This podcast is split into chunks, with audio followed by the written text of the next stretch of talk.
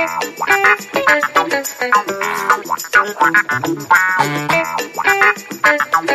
you.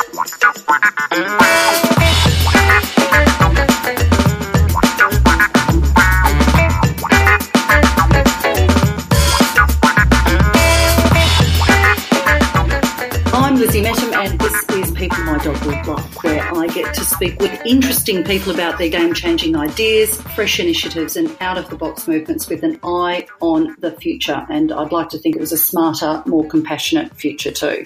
Today, my guest is Dr. Nicole Lee. Nicole is an expert in alcohol and other drug treatment and policy. She's director at Australia's leading alcohol and other drug specialist consultancy, 360 Edge and professor at the National Drug Research Institute.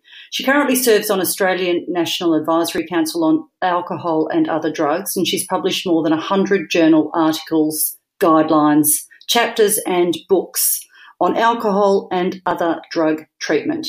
She's also a regular contributor to the conversation. Welcome to the show, Nicole. I mean, I know you're Dr. Lee. Do you mind me calling you Nicole? No, please call me Nicole. That's good. so that's good. Really, really pleased to have you on the show. First off, I'd love to know a little bit more about you, where you're from, and what led you to working in the field of drugs and, you know, their use and misuse, really. I know you're in the policy space, but you've done a lot of work on use and misuse and and are in the policy space a lot now? Yeah, I started um, more in the treatment space and um, have moved uh, more big picture, I suppose, over time. Um, I actually got into the field completely by accident. I went to university to do computer science and um, didn't really like it. And the only way I could avoid repeating the whole of first year was to do psychology. So I did that instead.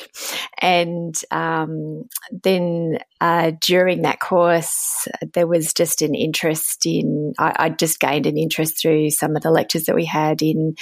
Um, drug use because it seemed to be a really complicated, complex kind of issue that didn't have at that time, like 30, 40 years ago, didn't have um, some obvious solutions to it. So it was kind of more of an intellectual interest. I didn't have at that time really anybody that I knew that was in trouble with drugs, or I didn't have kind of that background, you know, family members or anything like that. Um, it, yeah, and then I just started to get more and more interested in it. And so I've been working in the field for about 28 years now. Mm, so you had kind of more of an armchair interest in as much as you pivoted in from computer science to psych and then thought, actually this is really interesting and far more complex than perhaps the media make out or perhaps government make out. Yeah, initially that's how I got into it. And then, of course, I started um, being, you know, started being a psychologist and, and treating people and um, uh, some friends and family members I discovered had uh, drug and alcohol problems, and then so I it kind of I kind of just got more and more um, involved in it, and really aside from a, a, relatively short time working in the acute mental health space, um, I've worked in alcohol and drugs that whole time. Mm, I know you do a lot of work in the methamphetamine space, but I guess where I'd like to really focus, if we can, for a bit, is on the the changes in the law in cannabis or marijuana and what you know what the state of play is in a, in Australia. I know that there are referendums that are going to be held in New Zealand this year as to whether um, New Zealanders are keen for it to be legalised. We all certainly know that it's legal in quite a few states in America now or in the US, and and I wouldn't be surprised if Australia is starting to actually really look at what some of the stats and findings are because it's been about five or six years now. I mean, what what's going on in Australia as far as you can see? Because you're right in the middle of it. Yeah, well, we've we have um, what's referred to as a prohibitionist policy around alcohol, uh, around um, sorry, illicit drugs in Australia. So um, basically, they're all illegal mm. uh, still. But some states have, uh, a long time ago, actually moved to decriminalise cannabis, and um, also have different responses to other drugs as well. So South Australia is probably the leader in this area and has the most liberal drug laws in Australia. And they have uh, you if you get caught with um, small amounts of cannabis that are clearly for personal use, you will get something like a speeding fine. So it's just a, a ticket. You have to pay a fine, um, and then you're good to go. And for other illicit drugs, there's mandatory referral to educational treatment. So the police um, can't charge you the first time; they have to refer you to treatment. Uh, so it becomes a kind of de facto decriminalisation the ACT also and Northern Territory also have de- have decriminalised cannabis, but in other states you can still um, face court and go to prison for um, cannabis related use and possession offences. But what we've seen around the world, as you mentioned, is that um, a whole range of um, jurisdictions have either decriminalised uh, cannabis, which means it's still illegal, but you just get a fine instead of a criminal offence.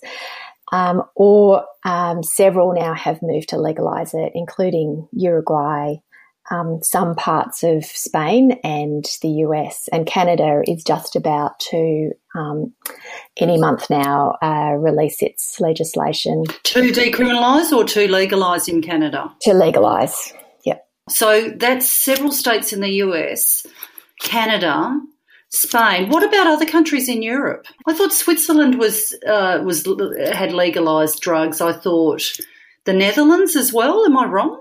There, they those countries, Portugal, the Netherlands, some other um, European countries have decriminalised uh, drugs, uh, but they're still technically illegal. So it's just the slap on the wrist and the fine is that that's the kind of the tool that they use. Mostly for cannabis, yes. Um, for uh, in Portugal, for example, there is a, mm. a, a, mandatory assessment that you have to undergo if you get caught with any drugs. So, any drugs for personal use, you get um, you have to meet with a panel, and then they decide uh, what what you need to do. Um, in, yeah, in order to avoid prison. So what what as so going back to the initial question, which is what is the state of play I guess from a um, conversation perspective or a mindset perspective in Australia in relation to decriminalising and legalising. So the state of play is yes, they're decriminalised in certain states and territories, and this is what's happening worldwide. But what's the what's the conversation? Because we had a chat the other day, and it did it does feel like it's shifting, doesn't it? You gave me a couple of stats, and I was surprised even myself at how high the stats were. Yeah, it's definitely. I mean, even a couple of years ago, I, I actually remember saying to someone um, in a discussion if if we decriminalised drugs in my lifetime, I'd be really surprised. But here we are, a couple of years later, and and we are well on the way to at least decriminalising drugs. There's been a couple of attempts um, at the federal level to put up legislation that would lead the way to being able to decriminalise or legalise uh, drugs just in the last, uh, this year, in fact. And we know that about 75% of the Australian population are in favour of at least decriminalisation, and about 30% of Australians think it should be legal. So, given the 75% figure, why is it taking so long? When was that study done, or when was that survey done, and who was the survey done by? So that those data have come out of the uh, a range of surveys, but one of the primary ones is the National Drug Household Survey, and um, they ask people they they monitor drug use in the community at a population level, and uh, they also ask a range of questions about opinions about drugs, um, attitudes, and uh, other things like you know where did you first use and that kind of stuff. Um, so those uh, the the data that comes out of there shows that people, the general population, are overwhelmingly um, in support of at least decriminalising um, all drugs, mm. um, but but particularly cannabis. Mm. Are you aware of how how much time drug offences are taking up in courts in Australia? Do you have any kind of information on that? I don't have um, exact statistics, but it's pretty clear that a large proportion of the um, criminal justice system is taken up with drug related offences. And there's been a little bit of data that's come from uh, the UK just recently released that showed that something like 75% of um, drug related offences are to do with cannabis and to do with cannabis possession and use. So that it's just the the people that are using rather than um, people who are uh, um, manufacturing or dealing drugs that are being um, affected most by the criminalisation of drugs. Well, and I guess that the court system is also being heavily affected where they perhaps could be freed up to be focusing on other real criminal behaviour rather than, I guess, behaviour that I feel has a real moral perspective to it. The argument I feel has been a very moral one. Yeah, and, and certainly when you look at the prison population, um, most people, you know, something like 70 or 80% of them um, have some kind of drug related offence and they're, they're in there for some drug related um, uh, issue. And, and it would free up, it would certainly free up the criminal justice system, it wouldn't be as costly for a start um, because there wouldn't be so many people going through, and it would also um, free up to focus on um, more violent crimes and, and some of the more severe criminal activity in Australia. Yeah, maybe like domestic violence and things like exactly. that, you know. Yeah. So, I mean, I know in 2012, going back to the states, the states of Colorado and Washington became the first in the US to legalise cannabis for recreational use. And a lot of critics feared it would attract like criminal elements, that it would lead to increases in impaired driving incidents and the younger generation being exposed to the drug. But advocates hoped it would lead to an economic boom and an end to the criminalisation of cannabis users. So I looked up a report that um, came out last year, and in, it had been five years last year. And they provided a view, or this particular study provided a view into the range of effects that have been observed since the new regime was implemented. And they said for the criminal elements, the prediction was that the criminal elements would be attracted, and the observation was mixed results, but overall that the myth was busted. So come in at any time too, because I'm just reading these these particular fears and actually what the reality was. Mm-hmm. Um, impaired driving, the prediction was accidents and impaired driving incidents would increase, and the observation was actually that it was confirmed. So that did mm-hmm. increase. Right. In relation to youth exposure, they said there was a prediction that minors would start using cannabis more than they were already, and the observation was that that myth was busted. And also, in relation to big business, the prediction was that there would be a new legal market, which would lead to an economic boom. And the observation was confirmed, and that was huge. And an end to a criminalisation, criminalisation, which we were just talking about, which is that arrests would stop, amnesty would be offered to those already incarcerated, and the myth, myth was busted mostly again. And, you know, I just think when you look at those kinds of facts, and it's based on five years of data done across a number of states in the US. Do you feel that that is tipping the conversation in Australia because they're looking at that data and thinking, yeah, it doesn't make a lot of sense here. What are we doing? Because I know we spend a lot of taxpayers' money on the war against drugs. Yeah, we certainly do, which could be better used um, elsewhere in the drug and alcohol sector and the health sector more generally. And I think you're absolutely right that there, there's a lot of the fears um, that people had about uh, legalisation and even decriminalisation um, haven't been shown to be the case um, as people have started, as jurisdictions have started to um, decriminalise and legalise, uh, particularly cannabis, but uh, in some cases um, other drugs as well.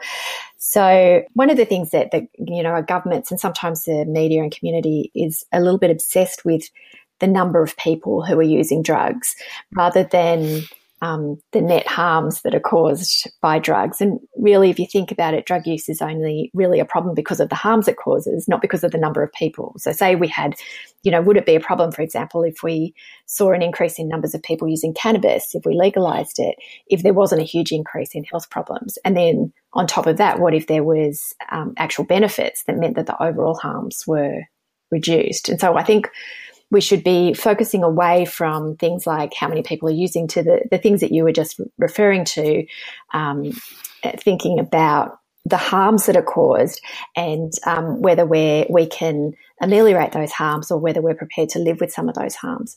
And if you take alcohol, for example, um, you know, the, we don't want anybody to be intoxicated on anything while they're driving. That's just crazy dangerous. Mm. Um, and the way that we deal with that with alcohol is that we have a whole lot of rules and regulations around how much you can drink um, and what kind of blood alcohol level you can have, and that um, that blood alcohol levels monitored through random breath testing. Mm. Um, we don't say, um, sorry, uh, alcohol's banned and you can't drink alcohol anymore because we're worried that people will, that ca- crashes will increase. And it's, you know, if you translate that to cannabis, of course, if you're intoxicated on anything, you're much more at risk when you're driving. Yeah, so don't do that. Exactly. You could be intoxicated yeah. on pharmaceuticals that is a script from your doctor. So it's like, yeah. you know, people are often intoxicated, sadly, when they're driving, not even aware that they shouldn't be driving. No, and we don't, you know, we don't want them, we don't want people to be driving under the influence of anything. But um, banning the drug is not the solution to that. Education, monitoring, um, all the things that we do around alcohol are, um, are going to be much more um, effective in terms of reducing the harm, which is the, the car crash, rather than trying to reduce the use itself. Yeah, agreed. And I mean, I don't know about you, Nicole, but I personally feel that having two kids screaming at each other in the back of my car is far more dangerous for me driving than it is for me to have had a glass of wine. I'm telling you, I know the net effect of both consequences, and it's not pretty with the kids. I mean, you know, the kids can be a nightmare. So I often yeah. think, you know, do we look at the net effects of a lot of our behaviour? It is just you must have conversations like this a lot with people. What is it about Australia that holds on to these, I guess, uh, let's call them traditional views of drugs and that their use is so bad? What, what is it about Australia, do you think? Um, I don't think it's particularly Australian. Um, there's certainly when you go to the US, ironically, that it's quite ironic that they've been the first among the first countries to, to legalize cannabis because they have them, you know, among the most draconian drug laws in the world. Um, and in Australia, I think we have inherited some of that just say no prohibition. Um, kind of attitude from the US because at you know the time we were developing our drug laws, they were fairly dominant in the world. Um, so I think it's not just it's not just us, but we we haven't really let that go. And the, I mean, the funny thing on the flip side of that is that Australians are among the biggest drug users in the world.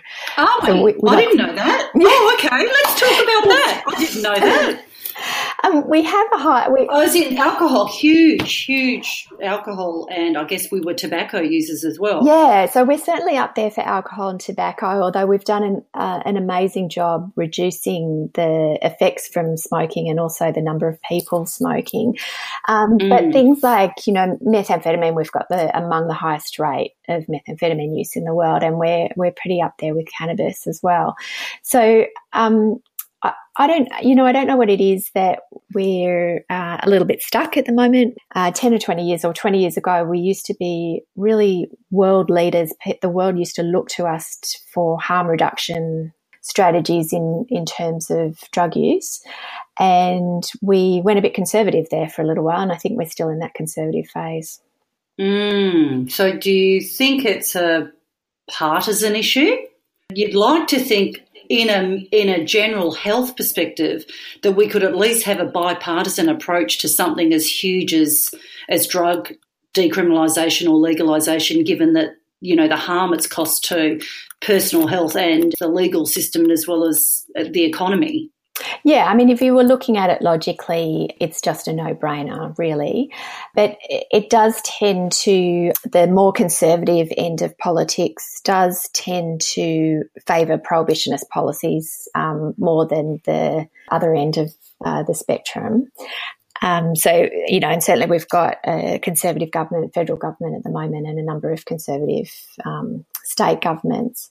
Interestingly, the more conservative or the righter side of politics generally think that they do better in business than the left. And therefore, going with that, you would run with the data. I know that a 2015 report from a guy called Matt Ferner of the Huffington Post found that legal cannabis had become the fastest growing industry in the US, with the national market expanding from 1.5 billion in 2013 to 2.7 billion in 2014. So it's un- it's ironic, isn't it? We're going to reduce the debt. You know, we've got all these amazing growth and jobs, growth and jobs, and I'm thinking, well, there's one industry mm. that you could legalise and you'd get growth and jobs there. Yeah. You idiots. but it's a real struggle for um, some people to reconcile that with their own moral views about drugs. And I think that's the block, um, the main block is that there's some people, a significant number of people still, and those people, some people in power who have a significant um, moral disagreement with the use of drugs. So just the, the South Park drugs are bad, don't do drugs kind of um, idea without actually yeah. thinking through. But just so bizarre. Like, are they less re- well read? do they just not read? Do they not look at the data? You know, I work in tech. I've been working in innovation and tech for a number of years now, and and I work with data and data is power these days. Back in the day, data wasn't considered powerful, but these days, everyone says how powerful data is. And the data all points towards how much smarter it would be to legalise drugs, particularly a drug like cannabis. Yeah, well, I agree with that um, that view uh, as well. But um, there's a whole. I mean, I think there's a whole load of other considerations. Well, so what? Okay, so what can happen? I know. So it's like they've got a moral view. So it's like, well, how can you expose them to actually perhaps nudging them in a way that is a little bit more open minded? Because the people that are wanting to legalise aren't always hippies on the left. That's what I think the the argument becomes very facile. It's like it's not these bizarre hippies on the left saying that they want it to be decriminalised or legalised. It's actually very intelligent, well regarded scientists, professionals, thought leaders who are all saying the same thing. So, what is it that we could do, do you feel, to try and nudge people on the right to have a more open view? To look at the data. Yeah, I, th- I think that um, this uh, the kind of moral um, barrier is very strong, and one of the I mean, one of the recent developments um, in you know outside cannabis, but looking at other drugs, is the idea of um, pill testing at uh, festivals and things. And before um, the first pill testing happened, just you know a couple of months ago, even people who were relatively in favour of it were a little bit quiet because they would just wanted to wait and see what would happen. Um, and once it's happened, and nothing, you know, there was, you know, the sky didn't fall in, and in fact, um, we probably saved a number of kids' lives by having, um, that, by them having their drugs tested, and and therefore them deciding not to use them because they had dangerous things in them. Mm. Um, when we saw that was okay, now there's a whole load of people coming out, um, including police and um, government people, saying, I think this is probably a good idea. And I think that the idea that drugs are bad and there's something inherently wrong with them is a real barrier until we can see that the sky isn't going to fall in when we make some changes. So, what was that mechanism? I remember the news, I remember seeing it in the news, but who took the risk? Who was able to say, hey, listen, we're going to do this at this festival? Who made that decision? I mean, obviously it needed approval, but, but where did it come from? There's been uh, there's been a group of people, uh, David Caldicott, um, Matt Noffs, Alex Wodak, a whole range of people who are quite well known within the sector, who have mm. been pushing for this for a very long time, for several you know several years, and mm. have been just working in the background, um, chipping away at it, and then had managed to uh, get Groove in the Moo to um, agree to have pill testing. They've gone around and checked with the police and checked with lawyers and made sure that it wasn't illegal to do that and how they could make it, um, you know, legally safe for the participants and for the people who were doing the testing. And uh, so they put all their ducks in a row and they've just been um, kind of pushing forward as much as they can. And finally, we got a test case and it turned out really well. So now everyone's kind of going, well, actually, that was pretty good. We might try it again somewhere else.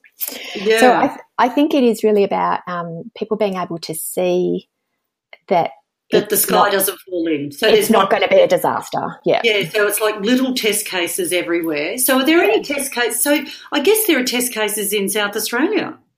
Like, uh, isn't yeah. South Australia a test case? Isn't the Northern Territory and ACT a test case?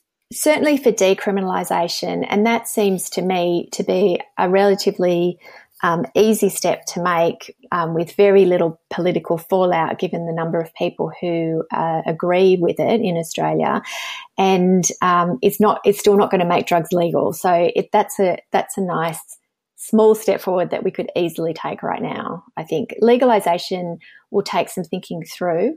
Um, the different models around the world are quite different from each other. So uh, the US has gone with a very, as you'd expect, a very commercial model, whereas Canada um, and uh, some of the other European countries have kind of gone with a more um, a non-commercial model where the government really runs the cannabis um, sales. Oh right, I didn't know that. Mm. So you would. So what, what, do you what, what do you think will happen in Australia? I mean, it sounds like there's an impetus there now. It sounds like there's a little bit of momentum. Do you feel like there's a particular country that Australia looks to for policy guidance? In my view, the the Canadian um, the Canadian legislation is probably the closest to what we would be looking at. It's a non commercial model. The government has a lot of control. It's kind of a little bit like the way we operate um, alcohol uh, outlets. So the government has a lot of control, regulatory control, but there's. Yep commercial um, sales, whereas somewhere like uh, Uruguay have have um, gone for a really tight uh, government model. So they've the government controls every step of the process, including the sale. So I think that our our culture and our um, legal system is quite like Canada. So I'd be looking at the Canadian model and, and um, seeing how that would fit in Australia. Wow. I'm pleased you're surprised that we've moved on so quickly in the space of mm. two years. I just think, you know, it's been, pardon me, I remember writing about hemp and its uses, um, whether it was for medicinal cannabis or whether it was for, you know, clothing or paper or whatever, 25 years ago. Wow. And so that's how long I've been in this space going, I just don't understand why they wouldn't see it as an economical opportunity as well as it, it, does it does have all these amazing benefits but it just it's been 25 years of against, against, against. And I just think it's such a fascinating topic because it's people's mindsets and how hard it is, how hard it is to change people's mindsets, let alone if it's pumped up by a government saying, yes, those mindsets are correct. Let's just, let's just make sure the war on drugs is, is our main priority. Yeah, and you know, I mean, there's a there's a psychological process um, where you know we we know that um, when things don't fit with our beliefs, that we tend to just instead of changing our beliefs, we tend to chuck out the evidence instead, and that's that's just a tendency um, generally for for people. So you know, drug use is going to suffer from the same problems. We've we've seen for example, for cannabis, you know, we talk we talk about loosening up the the laws around cannabis. The AMA and some other doctors have come out and said, "Oh, but it doubles the risk of psychotic symptoms." Not um, putting, you know, I guess not putting that into um, some kind of context. That, for example, schizophrenia is um, a very low prevalence disorder in the community with about 1% of the population experiencing it. So if it doubles, it's only 2%. And it's only. I know. Right. It's things like that that you yeah. think, yes, where's the context? The Why context. do you lose the context? Yeah, exactly. Um, and even, um, even if it doubles, it's only doubling among the 10% of people who actually use cannabis. So it's a very, very small proportion of um, people. And so the risk that even though it sounds like doubles the risk is really huge, it, the risk is actually very low. So we, I, I think some of it is really about, you know, trying to educate people and making sure that we do put that context around it. And, you know, it, it's quite disappointing to me to see um, some people using data to kind of further their own agenda rather than looking at it you know in a in an objective kind of way. But it's also heartening to see people you know like the police commissioner and ex-police commissioner and other people kind of coming out in support of um, harm harm reduction uh, mm. uh, rather than prohibition. How's victoria placed compared to the rest of australia in this you know in this space? No, we tend in Victoria, we do tend to um, have a, a, among the more uh, smaller liberal views about drugs, but it did take a bit of a push to get um, the safe injecting facility up and running here, and there was a there was a lot of argy-bargy with the even with the kind of left government that's a bit left of centre that we currently have to get that up and running. But it did get up and running, and I think um, now there's more of a, an interest in harm reduction more generally at the government level and at the community level. And the, the government has just recently, over the last few years, put a lot more money into drug treatment, and that mm. tends to um, make people feel safer about kind of loosening up drug laws as well. Yeah, where are we in the treatment space? for drugs. I mean, you're certainly knee deep in methamphetamine abuse. I know that. How, how's it going? Because I know a few years ago it was dire if you were seeking treatment. I mean, it was really hard. Yeah, look, there's a there's a couple of issues that tend not to get unpacked when we're talking about treatment. The first one is that the drug and alcohol sector has been for a very long time and continues to be chronically underfunded. There's no question about that. The, some of the modelling um, that's been done in the last few years shows that um, the the funding for drug treatment is only about half that that's required. Um, so we're in it, and we just have to accept that that's the situation. We can lobby for more um, funds, but we're not going to double the funds. Um, mm. the, I could think where we could get funds. Isn't yeah. that amazing? Isn't yeah. that amazing that you could use the sale of a certain product to fund treatment? Wouldn't that be an incredible concept? Yeah, and that's um, the Greens leader Richard Di Natale um, proposed to legalise cannabis a few months ago, and that was exactly his argument that we should um, be, you know, taxing drugs and not kind of leaving them on the black market and then using the millions and millions of dollars that we would gain from that to put into drug treatment. Yeah. Mm. He's a former GP, like he has been on the cold face of drug harm and what it does and trying to help. I mean, doctors are there to help. So I would imagine he's done a lot of reading and research about this subject. So I, I fully support his his policy, um, you know, conversation around it. Mm. Mm. And yeah. I think a lot of the community do too. I guess what what's really frustrating is the partisanness of politics. It's hard, isn't it, when you think when you're looking at a human perspective is not always party politics, is it? It's like really it's just it's so clear. Yeah, that's true. I mean, I guess to be fair to policymakers, there's a whole load of other um, factors they need to take into consideration, not just the evidence, but you know, community sentiment and um, other initiatives that are happening and all sorts of other things. But it, it does seem, you know, pretty obvious on the face of it that we should be at least decriminalising drugs. And there's a, a fairly strong argument that a regulation of um, cannabis and probably other drugs rather than leaving it on the black market would actually reduce the net harms rather than increase them. Yeah, and reduce them quite significantly. So I hope in the future, I mean, what are your predictions? I'm hoping that we have a tripartisan approach to to drug legalisation or certainly decriminalisation. I, I personally hope that that politicians can evolve to a state where humans come first and not their party policies. Yeah, I mean, there's definitely there, uh, there's no question in my mind that there's a case for decriminalisation. One of the problems with the legalisation problem or the regulation um, issue is that drug policy is state based, so every state makes its own drug laws. Yeah, um, which is the same issue in the states. I know they've had issues that it's it's all state yes. based as well. And in um, in the US, in fact, it's still um, federally uh, not legal, um, but in yeah. some states it is uh, legal. So there's there's a whole lot of things that we probably need to get through in terms of models and you know the consequent potential consequences of those and how that's going to work. Um, but yeah, certainly decriminalisation is a no brainer for me. Yeah. Tell me a little bit about who the people are in the space that people could look to, some of our listeners could look to if they were interested in learning more about what's happening with with perhaps the decriminalisation or legalisation of drugs.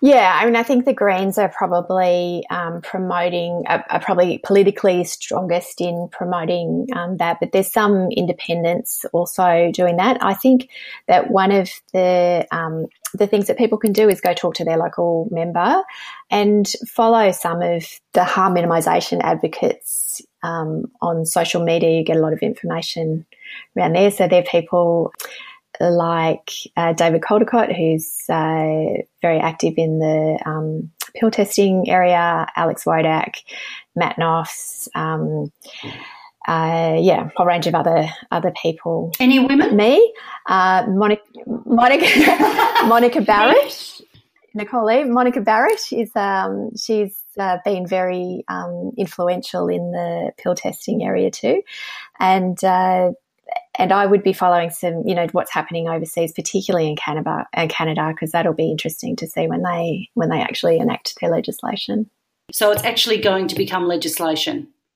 Yes, they've been talking. I, am not sure where it's up to now, but the, um, over the last few months, they've been talking about a June or July um, uh, deadline for mm. that to mm. come into into play. Yeah, so very soon. I'm expecting sometime this year, but um, probably in the next few months.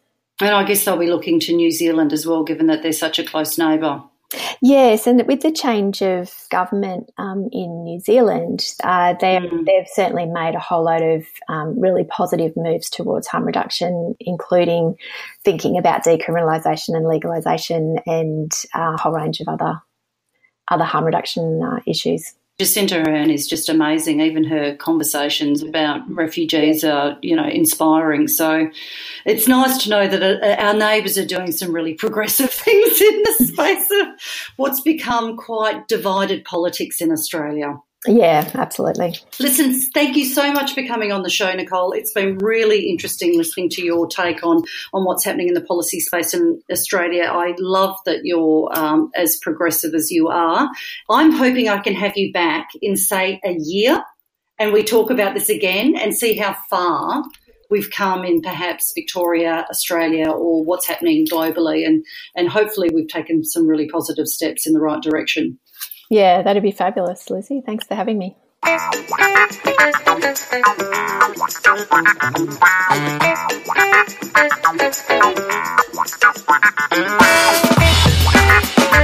Thank you.